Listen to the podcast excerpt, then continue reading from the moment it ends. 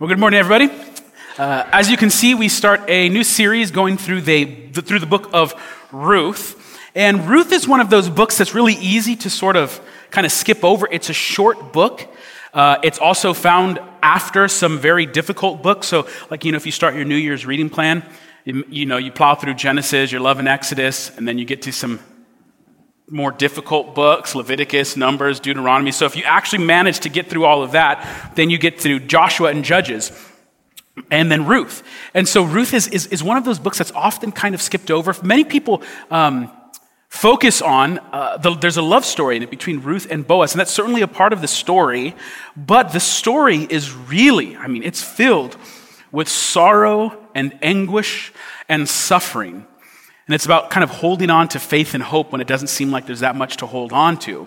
And ultimately, the book is about the Hesed of God. Now, Hesed is a Hebrew word we've talked about in the past. It's difficult to translate, but to suffice to say for now, Hesed deals with faithfulness and love expressed like with concrete action. And so, although this book is filled with suffering and anguish and sorrow, it's about the Hesed of God in the midst of all of that. Now, before we get started, I'd like to give some introductory notes regarding the book of Ruth. First, the placement. As I previously mentioned, Ruth, as found in our kind of English Bibles, is towards the beginning. It comes right after the Torah. Again, the Torah is the first five books of the Bible Genesis, Exodus, Leviticus, Numbers, Deuteronomy. Keep going, Joshua, Judges, and then Ruth. So, very early in the English Bible, and the reason for that is that's when it takes place historically, roughly 1200 years before the time of Jesus, in the time of the judges. So, it's there for historical reasons. There is, however, something interesting that occurs with one of the Hebrew traditions regarding the ordering of the books of the Bible. So, there's a tradition that puts the book of Ruth right after the book of Proverbs. Now, if you're familiar with the book of Proverbs, you know that the book of Proverbs ends in a certain way.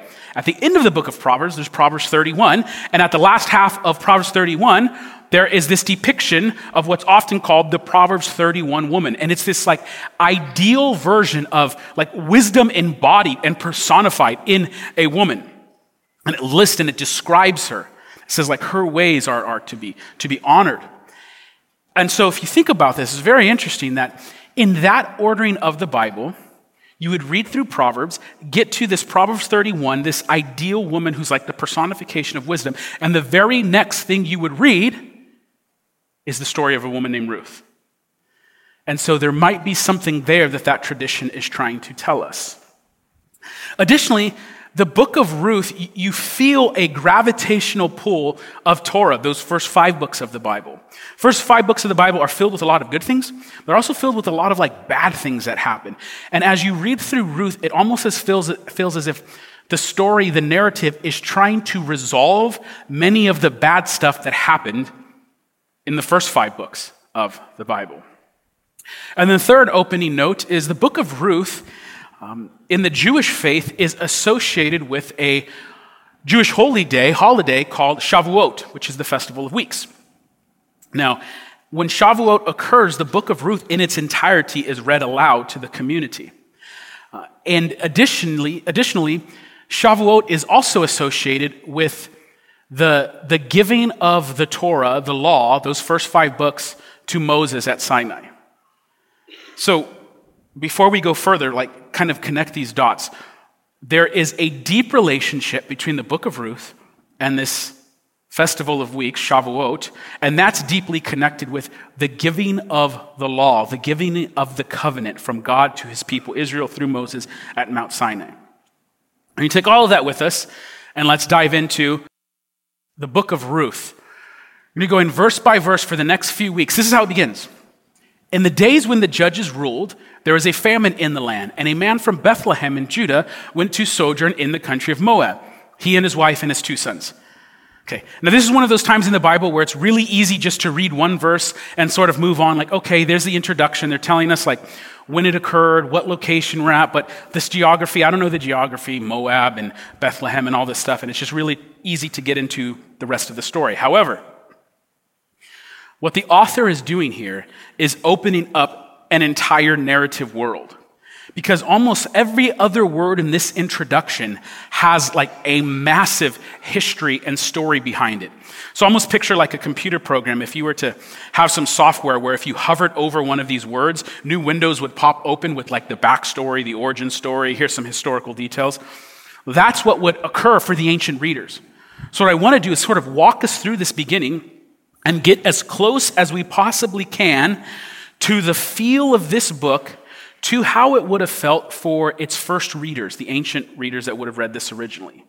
Because when they just read this, like worlds are opening up. So let's go through this. In the days when the judges ruled, okay. So, what's the days of the judges? Well, that's the, the time of the book of Judges. This is why, as I mentioned, Ruth comes after the book of Judges in our English Bibles. So, it takes place then, roughly 1,200 years before Jesus. And in one sense, that's a historical note, but you need to know there's much more there. Because the days of the judges that's a time of complete political, spiritual, social upheaval and chaos. I mean, it's like brutal times. It's so brutal that the book of Judges, like, it's usually when you're reading like a children's Bible, you're getting some stories, they're included. And then what happens when you get to the book of Judges, it's like one of these. And you try to get as fast as you can to the beginning of Samuel. Now, some of you may be saying, no, no, the, in the children's Bible, they, I mean, at least they include the story of Samson. And I'll say, yes, they do, but they, for, for the most part, they get it wrong. They're not telling that story right in the children's Bible. Uh, there's, there's a lot going on in that Samson story, and it's doing a lot of other things than we've kind of initially been led to believe. So that's a, that's a sermon series for another day. But Judges is brutal, brutal. Okay, first thing. Then it says there's a famine in the land. And that immediately you go, okay, so things are really bad, there's not enough food. But you have to understand, for the ancient reader, if there's famine in the land, this has a direct connection with the, the state of the current faithfulness of the people of Israel. In the book of Deuteronomy, God says to his covenant people, he tells them the terms of the covenant. And he says, Israel, you are my people, and as you live in the promised land, if you obey me, you worship me, and don't go after other gods, then the land is going to produce for you. The land, things will go well for you as you are in the land. But if you disobey, you worship other gods, then there will be judgment upon the land. And so, one of the direct listings of a covenant blessing of faithfulness while you're in the land, as Israel's in the land, is that there would be a lot of food, there would be abundance. So, when an ancient Israelite reads that there's a famine in the land, they immediately go, This is a time of deep, deep rebellion. There is rebellion and unfaithfulness in the land. Then it says, A man from Bethlehem. And in one sense, that's just a location, but that Hebrew word is doing a lot more there. Because Bethlehem is composed of two Hebrew words, Beit, which is house, and Lechem, which is bread. So put it together, Beit and Lechem, and you get house of bread. Now, do you see the irony? Like, look what the author's doing. There is a famine in the house of bread. Doesn't make like that's like saying there's there's no cakes in the bakery. What's going on here? There is a famine in the house of bread. And there's further geographic detail. We're in Judah. Now, why is that important? Because originally it just says in the land, but now we get a specific location, Judah. And Judah is in the promised land, which we already mentioned was supposed to, because of the covenant, be a land of plenty. But furthermore, Israel's called the promised land because it's the land of promise and plenty. It's called the land of milk and honey. Like, this is it. This is as close to heaven as you can get. So, in the land of promise, the land of plenty, there is a famine in the house of bread, and we are in the time of judges. So the first readers would have been like, This is bad, man. This is really, really, really bad. This story, probably not going to be a good story. Probably going to be a tragedy. And then the last geographic note uh, this man goes to sojourn in the country of Moab. Now, at that point, the first readers would have went, are you kidding me? Are you kidding me? He went to Moab? Why would any sane Israelite go to a place as despicable as Moab. And so for us, we need to know why they would have had that reaction. And it's because Moab has an origin story that is taking place all throughout the Torah, the first five books. And so there's, there's details in it that would make the original reader go, This is insane. So, first off, about Moab, where is it introduced? Genesis chapter 19. A man by the name of Lot flees the destruction of Sodom, and he flees to the mountains with his two daughters. Now, I won't go into all the details, but suffice to say, there is a sexually immoral, incestuous relationship that occurs between the daughters and the husband. The daughters Uh, give dad wine, he becomes intoxicated, and there's this sexually immoral, incestuous relationship that occurs. Both daughters get pregnant. The daughter, the first daughter, names her child Moab, which is similar, if not nearly identical, to the Hebrew word, words Moav, which literally means from father. So there's a child that's conceived by that sinful relationship, and she names him from father. The other daughter does the same and gives him a similar name, and this is the birth from Genesis 19 of the Moabites and the Ammonites. So that's the background story. Already it's a bad start. That's Genesis 19. Then in the book of Numbers, chapter 22, the king of Moab, Balak, hires a diviner to pronounce curses upon the people of Israel. Numbers 25, the women of Moab begin sexually immoral relationships with the men of Israel, and as they are committing sexual immorality, they invite the Israelite men to worship and sacrifice to the gods of Moab. And there's a host of those, uh, Baal and Chemosh being a couple of them. And so the Israelite men then participate in worship and sacrifice to the gods of the Moabites, which there's a good chance from a historical perspective at this time period that would have involved abominations like human slash child sacrifice. And then finally, in Judges chapter 3, the people of Moab uh, defeat the Israelites and oppress them. And because of all of that, Genesis 19, Numbers 22, Numbers 25, and Judges 3, in the book of Deuteronomy, chapter 23, God gives this verdict No Ammonite or Moabite may enter the assembly of the Lord, even to the 10th generation. None of them may enter the assembly of the Lord forever. If you are a Moabite, even to the 10th generation, you cannot enter the assembly of the Lord.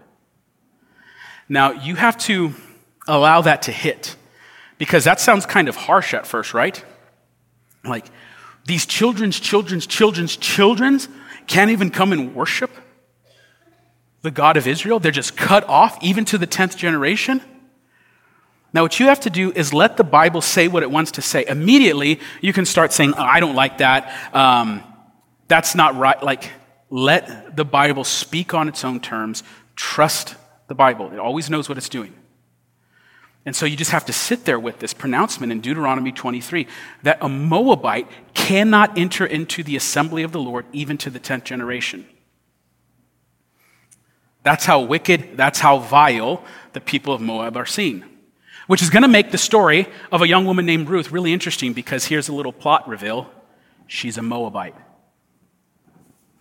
Let's keep going. Now, feel this.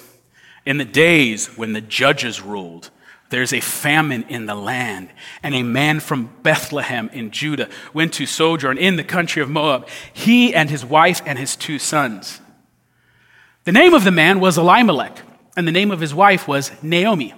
And the names of the two sons were Mahlon and Chilion. They were Ephrathites from Bethlehem in Judah. They went to the country of Moab and remained there. Some interesting notes with the names. The man's name is Elimelech. Elimelech in Hebrew means God is king. So, your expectation for a man named God is king is that he would faithfully serve his God.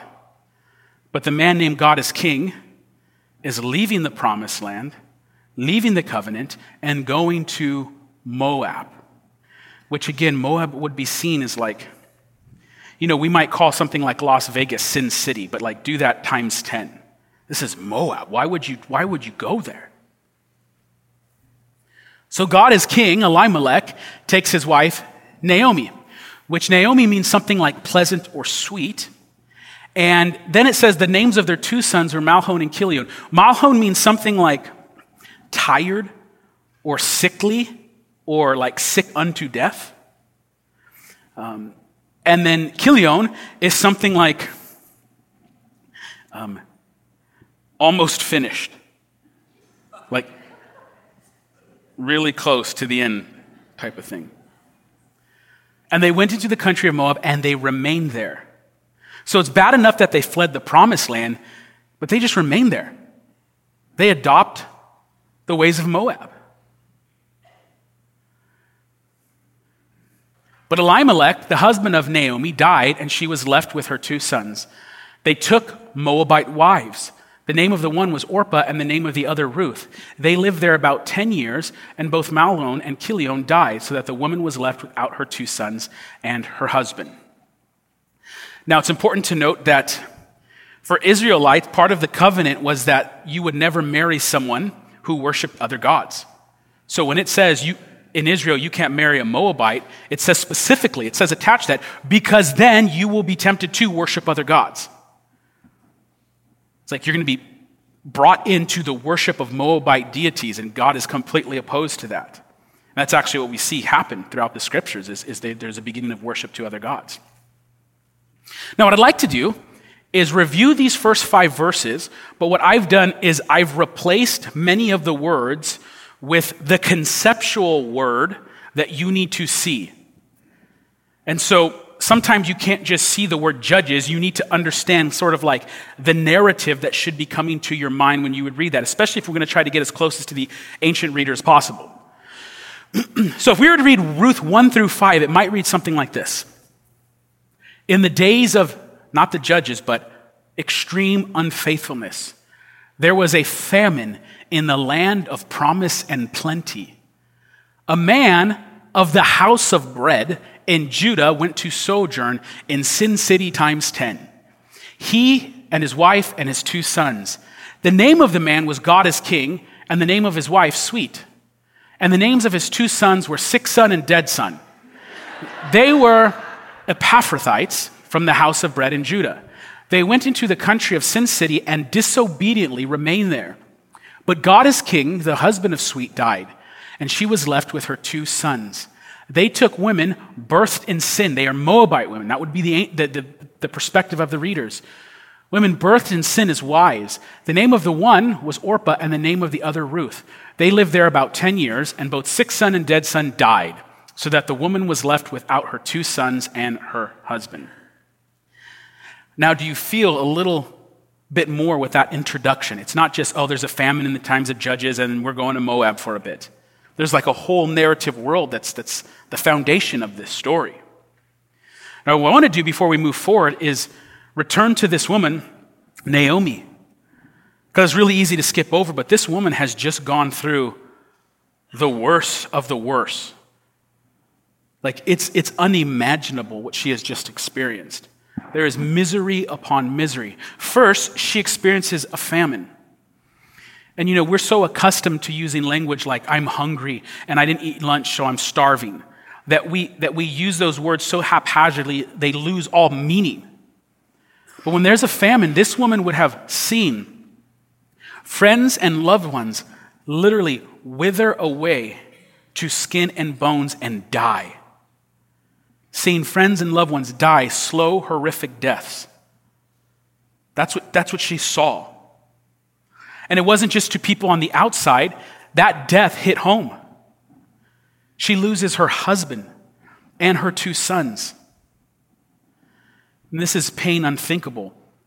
It's, it's many of us have experienced that type, that type of loss. It's a loss that you can't, you, you just walk with a limp for the rest of your life and her husband is gone. Now her two sons are gone.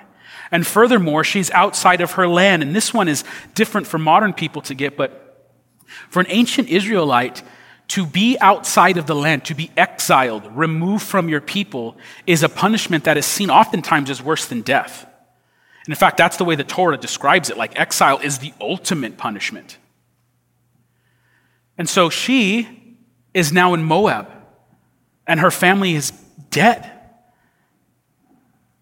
She is cut off from her people, her land, and her God. Also, there's the issue of barrenness because she's reached an age where she most likely won't have any more kids, but then her sons did not have any kids before they passed away. And so, as many of you know, when you are, when you are trying to, to have child, there's a pain that comes with that not coming to fulfillment. So there was that natural pain, but uh, more so, what needs to be pointed out is that in the ancient world, a barren womb was often seen as like a curse, a curse from God sometimes. And so your community would be like, what kind of sinful person are you that God wouldn't open your womb to give you life? And certainly for, for Ruth and Orpah and Naomi in this case, it's like, well, you went, you left Israel and your sons married Moabite women. This is the curse of God. So there is famine and death and exile barren wombs and the social stigma that that brought. And then lastly, there's three widows. Now, this time period, in the time of the judges, you do not want to be a widow. Being a widow or a widower is always extremely painful. But for a woman at this time period, that meant there was no one to protect you, no one to care for you. And it wasn't like it is now where you can just go and, and find a job and maybe try to, to make some money. Like these women, there is no job, there is no work. These women are forced into the care and mercy of family members, or they are forced to beg, or forced to be put in a situation where they take up prostitution or occupations that would be normally never thought of. Now, the first option is to find family that would care for you, but the majority of the family has just died. And more importantly, if Naomi goes back to Israel, she has no idea what friends or family remain from the famine. She has no ideas, even if they do remain, how will they treat the woman who left Israel and lived in Moab, whose sons married Moabite women? So, this is a story of, of desperation and destitution. And so, Naomi is experiencing what we might call the shattering. And what I mean by that is picture a vase or a bowl that's, that's accidentally dropped on the ground and it just shatters, it cracks in 10 different places. The vase is meant to hold water. It has a purpose. It's meant to hold water. You're meant to put a flower into it. But when you break at that level, it's not like, oh, there's a little chip that's occurred and it still works. It's, it's a fracturing of the structure itself. And this is different. This is fundamentally different than the times in life when you go through trials and tribulation, and in the midst of those trials and tribulations, you are able to tell yourself things like, I'm going through some deep, deep stuff, and um, I could see what God is trying to do, and I'm learning, and I'm glad He has brought this trial in my life because I could see all the ways I'm growing, and what doesn't kill me makes me stronger. Like, you, you know what I'm talking about. You've gone through things, painful things, and even in the moment, you're able to see what God is doing, and you're able to see what you're learning, how you're becoming stronger, right? that, is, that is normal. Everyone has those experiences. But there are also things in life that hit you much harder. And it's not as if, oh, there's a little chip, but I could still hold water. I could still see what God is doing. I mean, they hit you so hard that you fracture, you crack. Think of the glasses example that we've used in the past. You have a, a set of lenses on, and this is how you see the world. And it's as if someone rips them off and breaks those glasses so that you no longer even look at the world in the same way. And so when this shattering happens, it's not like there's a trial or tribulation and I know I'm going to come out on the other side and I'm learning some things. It is a complete fracturing of who you are. And you say, I have no ground to stand on. How I see the world, how I think the world operates, it, it was all wrong. And you don't know what you believe about the world, yourself, your loved ones. You don't even know what you believe about God anymore. Because the shattering, the fracturing of who you are is so painful, you feel as if I, I don't even have ground to stand on. Do you know what I'm talking about? There's a difference between a trial and tribulation where in the moment you're able to, to see the good. But there are some things you had no idea what they could do to you, how bad it, it could hurt, how, how painful it could be and you try to look around at the world and it doesn't even make sense anymore. And this is why we appreciate the Bible because there's a raw nature to the Bible. It doesn't sugarcoat things. This story isn't like saying, you know, keep your eyes on God, and there'll be little bumps along the road, but everything's going to always work out. Like, that's not reality. Like, I'll put in perspective right now, presently, right now, at this moment, there are countless Christians who are extremely faithful to the Lord, and they are persecuted, dying alone in prison cells. The persecuted church, it's, it's, it's all around the world. There are faithful Christians who are suffering immensely, and many of them will die alone. And the Bible doesn't shy away from that, doesn't hide from that, doesn't pretend that that's not real. It goes into that type of darkness and says, we'll address it. We'll talk, we'll tell stories in the midst of that type of darkness. Doesn't sugarcoat these things. And so the story of Ruth is so far very, it's, this is brutal. Famine, death, exile, barrenness, widowhood, forced to beg.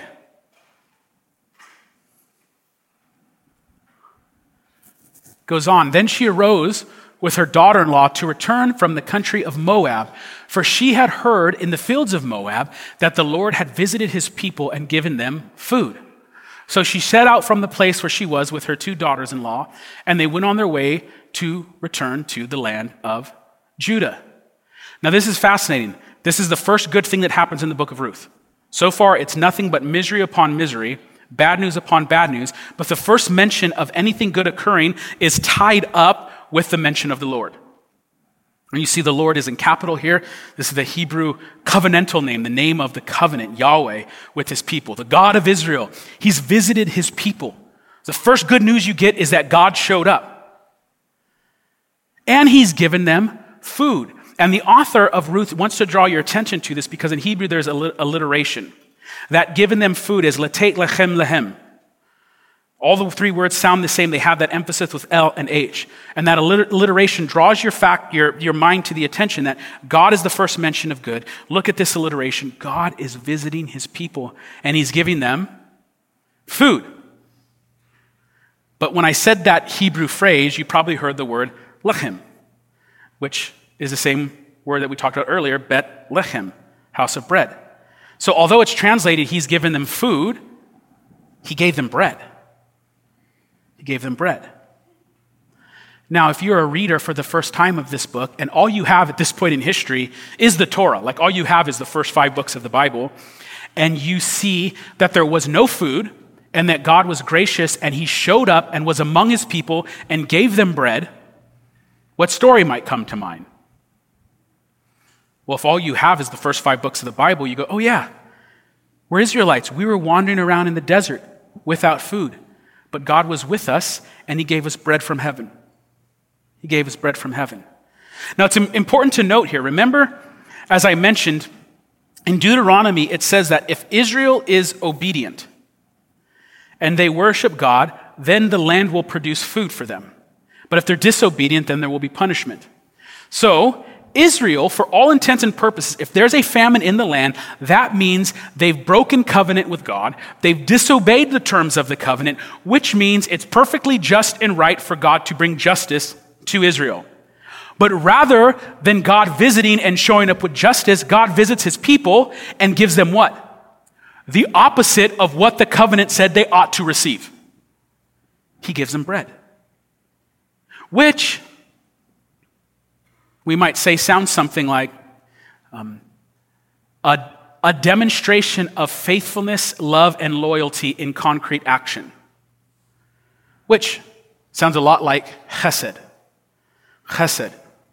See, modern people, we're so like, I, how I feel in my, I love, I love you in my heart. It's about how I feel in my heart. Fine, good enough. That's, that's obviously a, like a, an important thing. But the Hebrew understanding of chesed is love and faithfulness communicated in action. let me tell you, on a side note, much more important sometimes to do the act of love and faithfulness, even if your heart doesn't feel like it. So God shows up and he shows people chesed. concrete, tangible love and faithfulness, and he gives them bread. but Naomi said to her two daughters in law, Go, return each of you to her mother's house. May the Lord deal kindly with you as you have dealt with the dead and with me. The Lord grant that you may find rest, each of you, in the house of her husband. Then she kissed them and lifted up their voices and wept. Naomi's encouraging the, the two Moabite daughter in laws to just go back. Go back to Moab. You can have a life there. You, can find, you, you maybe could remarry, but where I'm going, there's nothing for you. There's nothing for you there. Uh, Naomi is often depicted as sort of a bitter, old, cranky woman. And there's a reason for that is later on in a few verses she's going to actually say, "Don't call me Naomi anymore, call me Mara, call me bitter." So she goes from sweet to bitter. Now, because of that, people look at her. She's just trying to get rid of these her two daughter-in-laws. She never liked these in-laws and get rid of them. But that's that's the wrong understanding of her. First off, she is bitter. She does say to call herself bitter. If you had happened to you what happened to Naomi, you're going to be bitter too. Secondly, when she's encouraging them to go back, that's not trying to get rid of them. She's saying, Where I'm going, there's nothing. There's nothing for you. There's nothing. Maybe in your, in your home, you could find another husband. You can have family. You can have children, and there's a future for you. But if you come to Israel, there is no future for Moabite women. And, and, and, so you have to understand how much of a sacrifice this is, because at this time period in the ancient world, in many cultures still today, um, it's, the, it's sort of the opposite, where the second you were sort of old enough to care and provide for parents, you would do so. So if Naomi has lost her sons and she has nothing, her best chance of survival is the assistance of these younger adult children. But what she says is, no, no, go. Don't worry about me. And they know what that means. That means she's going into a life of destitution, poverty, begging, or worse.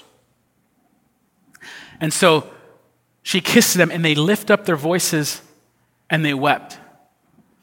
Now, keep in mind, there, there, there's no social media, there's no cell phone, there's no sending of postcards. When you say goodbye, that goodbye is forever. This woman has lost her husband, her two sons. She is nothing, and she's going back in destitution. And she tells them to go, knowing that that means I'm never going to see you again. The last two people on this earth that care for me will be gone. And so they weep. And they said to her, No, we will return with you to your people. We're not going to abandon you. We're not going to leave you in that life alone. But Naomi said, Turn back, my daughters. Why will you go with me? Have I yet sons in my womb that they may become your husbands? Turn back, my daughters, go your way, for I am too old to have a husband. If I should say I have hope, even if I should have a husband this night and should bear a son, would you therefore wait till they were grown? It's a little weird and hard to understand. We'll get to that in a moment. Would you therefore refrain from marrying? No, my daughters, for it is exceedingly bitter to me for your sake that the hand of the Lord has gone out against me. She wants what's best for him. Go. And she sees her current situation as like, she doesn't understand everything that's going on, but she is at least saying, God's hand is against me. Now, uh, this, this kind of in the middle part where she's like, hey, even if I find a husband and get pregnant tonight, are you going to wait till they're older to get married? It's kind of weird. But one of the things you have to be aware of that's in uh, the world that the Bible is written in, in many ancient cultures, and in some cultures still today, there's something called levirate marriage. And what it does is it says that when a woman's husband dies and they had no children, then there was a, a way for a brother of the dead husband to marry the woman. Now, super weird and bizarre to us, but you need to know the ancient motivation was that if this did not occur, that woman could be left without care, provision, left in destitution, and the, the line, that, that family line would cease to be. And so there were often mechanisms like this in ancient cultures to try to bring care and concern. Super bizarre, super weird for us, but that's what she's referring to. So it's impossible. There's not going to be anything. There's nothing for you if you come with me.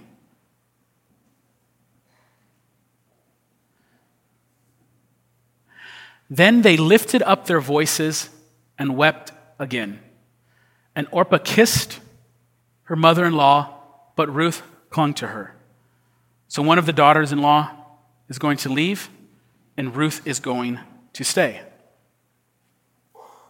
And she said, See, your sister in law has gone back to her people and to her gods. Return after your sister in law. But Ruth said, Do not urge me to leave you or to return from following you. For where you go, I will go, and where you lodge, I will lodge. Your people shall be my people, and your God, my God. Where you die, I will die, and there I will be buried. May the Lord do so to me, and more also, if anything but death parts me from you. What Ruth is doing is incredible because she is going to leave her land, her people, and her gods and she is saying, I'm going to be joined with you to such a degree. I'm going to be among your people. I will live in your land, and I'm going to worship your God, the God of Israel. Now, you need to understand that in the ancient Near Eastern world, like land is deeply connected and associated with the gods that you worshiped. So to leave Moab, to leave the place that your parents are buried, to leave that space in fear means you're cutting yourself off to everything and everyone. Nevertheless, she says, I'm not going to leave you. I will be with you and I will serve your God. And when Naomi saw that she was determined to go with her, she said, No more. Now, it's important to note that because the husband died, Ruth's husband died, she no longer has any commitment. There's no contractual commitment to Naomi. Like the terms of the covenant are fulfilled. We say things like, till death do we part. So once this death has occurred, Naomi, Naomi rightly recognizes, no, go and try to start over. The ter- you have nothing left that you owe me. But Ruth stays. So she is going above and beyond what the covenant would demand to show Naomi faithfulness and love and loyalty with concrete action. Does this, does this sound familiar? God shows up and goes above and beyond the terms of the covenant, the contract. He shows up and demonstrates his love and faithfulness with concrete action. Likewise, Ruth is doing that to this woman. So Ruth, I mean, she's an, inc- this is incredible. Now do you see why um, some ancient traditions put the book of Ruth after Proverbs chapter 31? There's a lot going on here. Okay. Now these two women will begin their journey back to the promised land. They're going to go back to Israel. And they're going to come with nothing. And in the time of the judges, you have no idea what's going to happen. You don't know how you will be received. Because of famine, you don't know which loved ones are still there. You don't know how a Moabite woman is going to be treated. Yet alone, a Moabite woman who does not have the protection of a husband or a family or a clan, how will this woman be received and treated? They go back with nothing. Now, there's an important lesson here that you, you like you have to understand. You have to get this. Um, depending upon your life and how hard life hits you, it will be incredibly difficult to remain being a faithful Christian if you don't if you're not able to integrate this idea. Remember how I mentioned there are things in life that can hurt, cause trial and tribulation. But even in those situations, you're able to, to kind of see the good things, you see how you're growing, you see how the Lord is bringing about good, and how this is actually going to make you stronger. Those things work, but there are, there, there are times in life where the, the glass just breaks, the bowl, the vase cracks. You can't hold water anymore. Like, and nothing makes sense. You, the ground, your foundation, it's gone. The glasses, the way you see the world, nothing makes sense because the pain and loss of what you experience is just too immense and nothing makes sense around you. So, Naomi is going back to the promised land. Why? Because she heard that God has shown up and he's being gracious to his people. So, she's orienting herself toward him. She's orienting her being in the direction of God. Now, the reason why this is important is it's not as if things are good in her life. It's not as if things make sense. She even says, like, God's against me. She's coming back with anger and bitterness and loss and sorrow and anguish. Nevertheless, this woman still has it in her to say, I've seen that the Lord is over there and he's being gracious to his people. I will go in that direction. And she takes with her her sorrow, her anger, and her bitterness. Because oftentimes, when there's sorrow or anguish or bitterness, or you're angry with God, or you doubt His goodness, you look at Him in His direction and you say, No. And you walk the other way. And you're in anger and spite and bitterness because of what has happened in your life. The example of the book of Ruth is that with your bitterness, with your sorrow, with your anguish, with the world not making sense, go towards Him. Bring with you your hurt, your pain, your sorrow, your anguish, and your bitterness. He's big enough for all of that. Go towards Him. You don't go away from Him. Because the consequence of you going the other way is far greater than you understand. If you take your bitterness and go the other way, you have no idea how that bitterness will eat you alive. It will destroy you from the inside out. And so, with your sin, your mistakes, your failures, all your faults, you go in His direction. Now, there's a, a traditional Japanese practice of repairing broken bowls called kintsugi. And rather than rejecting or throwing away a broken bowl or a broken vase, what the traditional method does is it glues the bowl back together with something called lacquer that functions as the glue that brings it back together. And then part of the design is that you would take like small pieces of gold or like powder and put it over the lacquer so that now the bowl is not only made whole, but the very cracks are a part of the appearance.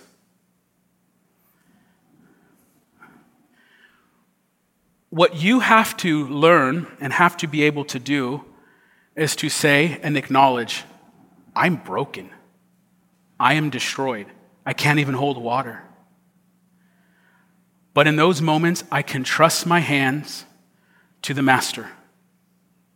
And even in the midst of my cracks, my brokenness, my faults, my failure, my bitterness, my anguish, trust Him to begin to put me together. And when He puts you together, the cracks, the brokenness are now a feature of the design that's set on display.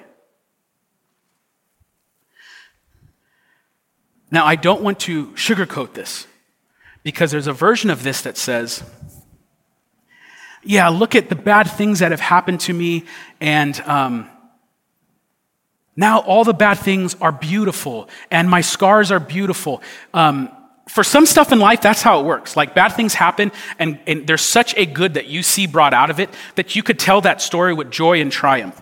But I also want to be real and just say what reality says is that there are things in life that break you to such a degree that you'll never look at them and be like, oh, I'm so happy that that happened. Look at my, look, look at this scar. It's so beautiful. Naomi's never going to be like, I'm glad my two sons died. That's never gonna, you're never, you're never gonna look back and be like, oh, I'm so glad that that happened.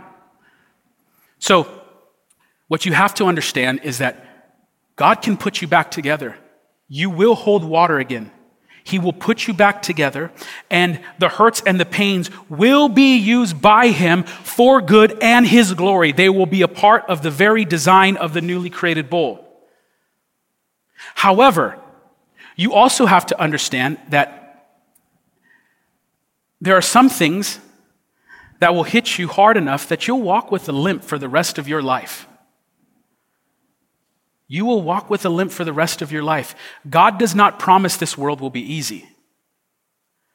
And your hope is this not that, oh, just give it time, time will heal all things. And I would never say that because I know some of you who've experienced so, loss, great, so great of loss that you know time has not healed that. But you say, God can put me back together and I could be used for His good and His glory. He will put me together, He will hold me fast. I can be restored and used for good and glory again. And the good news is, is that no matter how, pain, how painful, no matter how great that loss is, it's not ultimately bleak. You may walk with the limp forever in this life, but there will come a day on the last day where all, where all, all wrongs will be righted. All things will be made new. And whatever limp you walked with, whatever pain you carried on this life, God will make it right. Christ Himself will bring His healing hands and make it right for you. And so, because of that, you can endure present suffering if you orient your being towards Him. Now, where am I getting all of this? This is directly spoken about in the scriptures. In Hebrews chapter 12.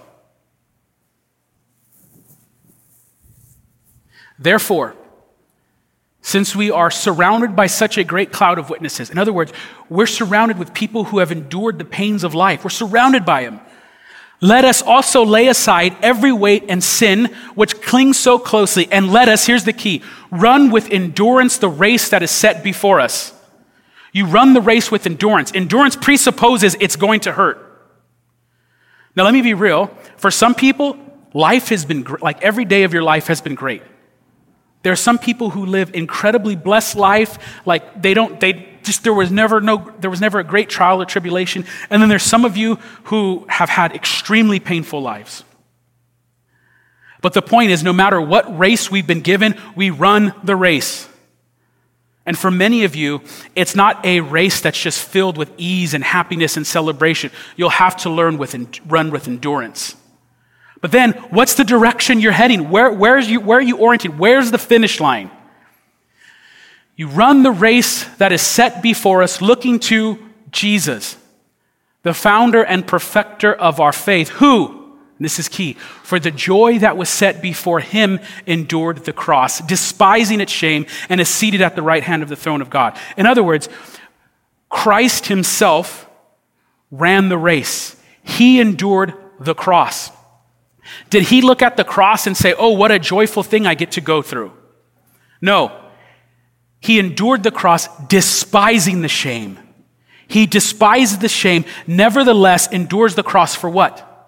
For the joy set before him. And so in this life, we can get hit harder than we ever thought we can get hit. And sometimes we could break. But what you can declare with boldness and confidence is that he can put me back together. And my wounds will be on display, and He will use them for His good and His glory. And I will be used by the good King once again. And whatever pains I presently endure, I can endure them knowing that there is a joy set before me. So, no matter who you are, whatever you've gone through, whatever, you've, whatever suffering you've been, whatever loss you've experienced, if you are in Christ, you have no clue, no idea of the joy that is coming to you. The joy you will experience on the last day will eclipse whatever momentary suffering this world can throw at you. Christ endures the cross for the joy set before him. And so, Christians, you endure for the joy set before us. We will know him and we will see him and we will be completely restored. But the key to this is you orient yourself towards Him.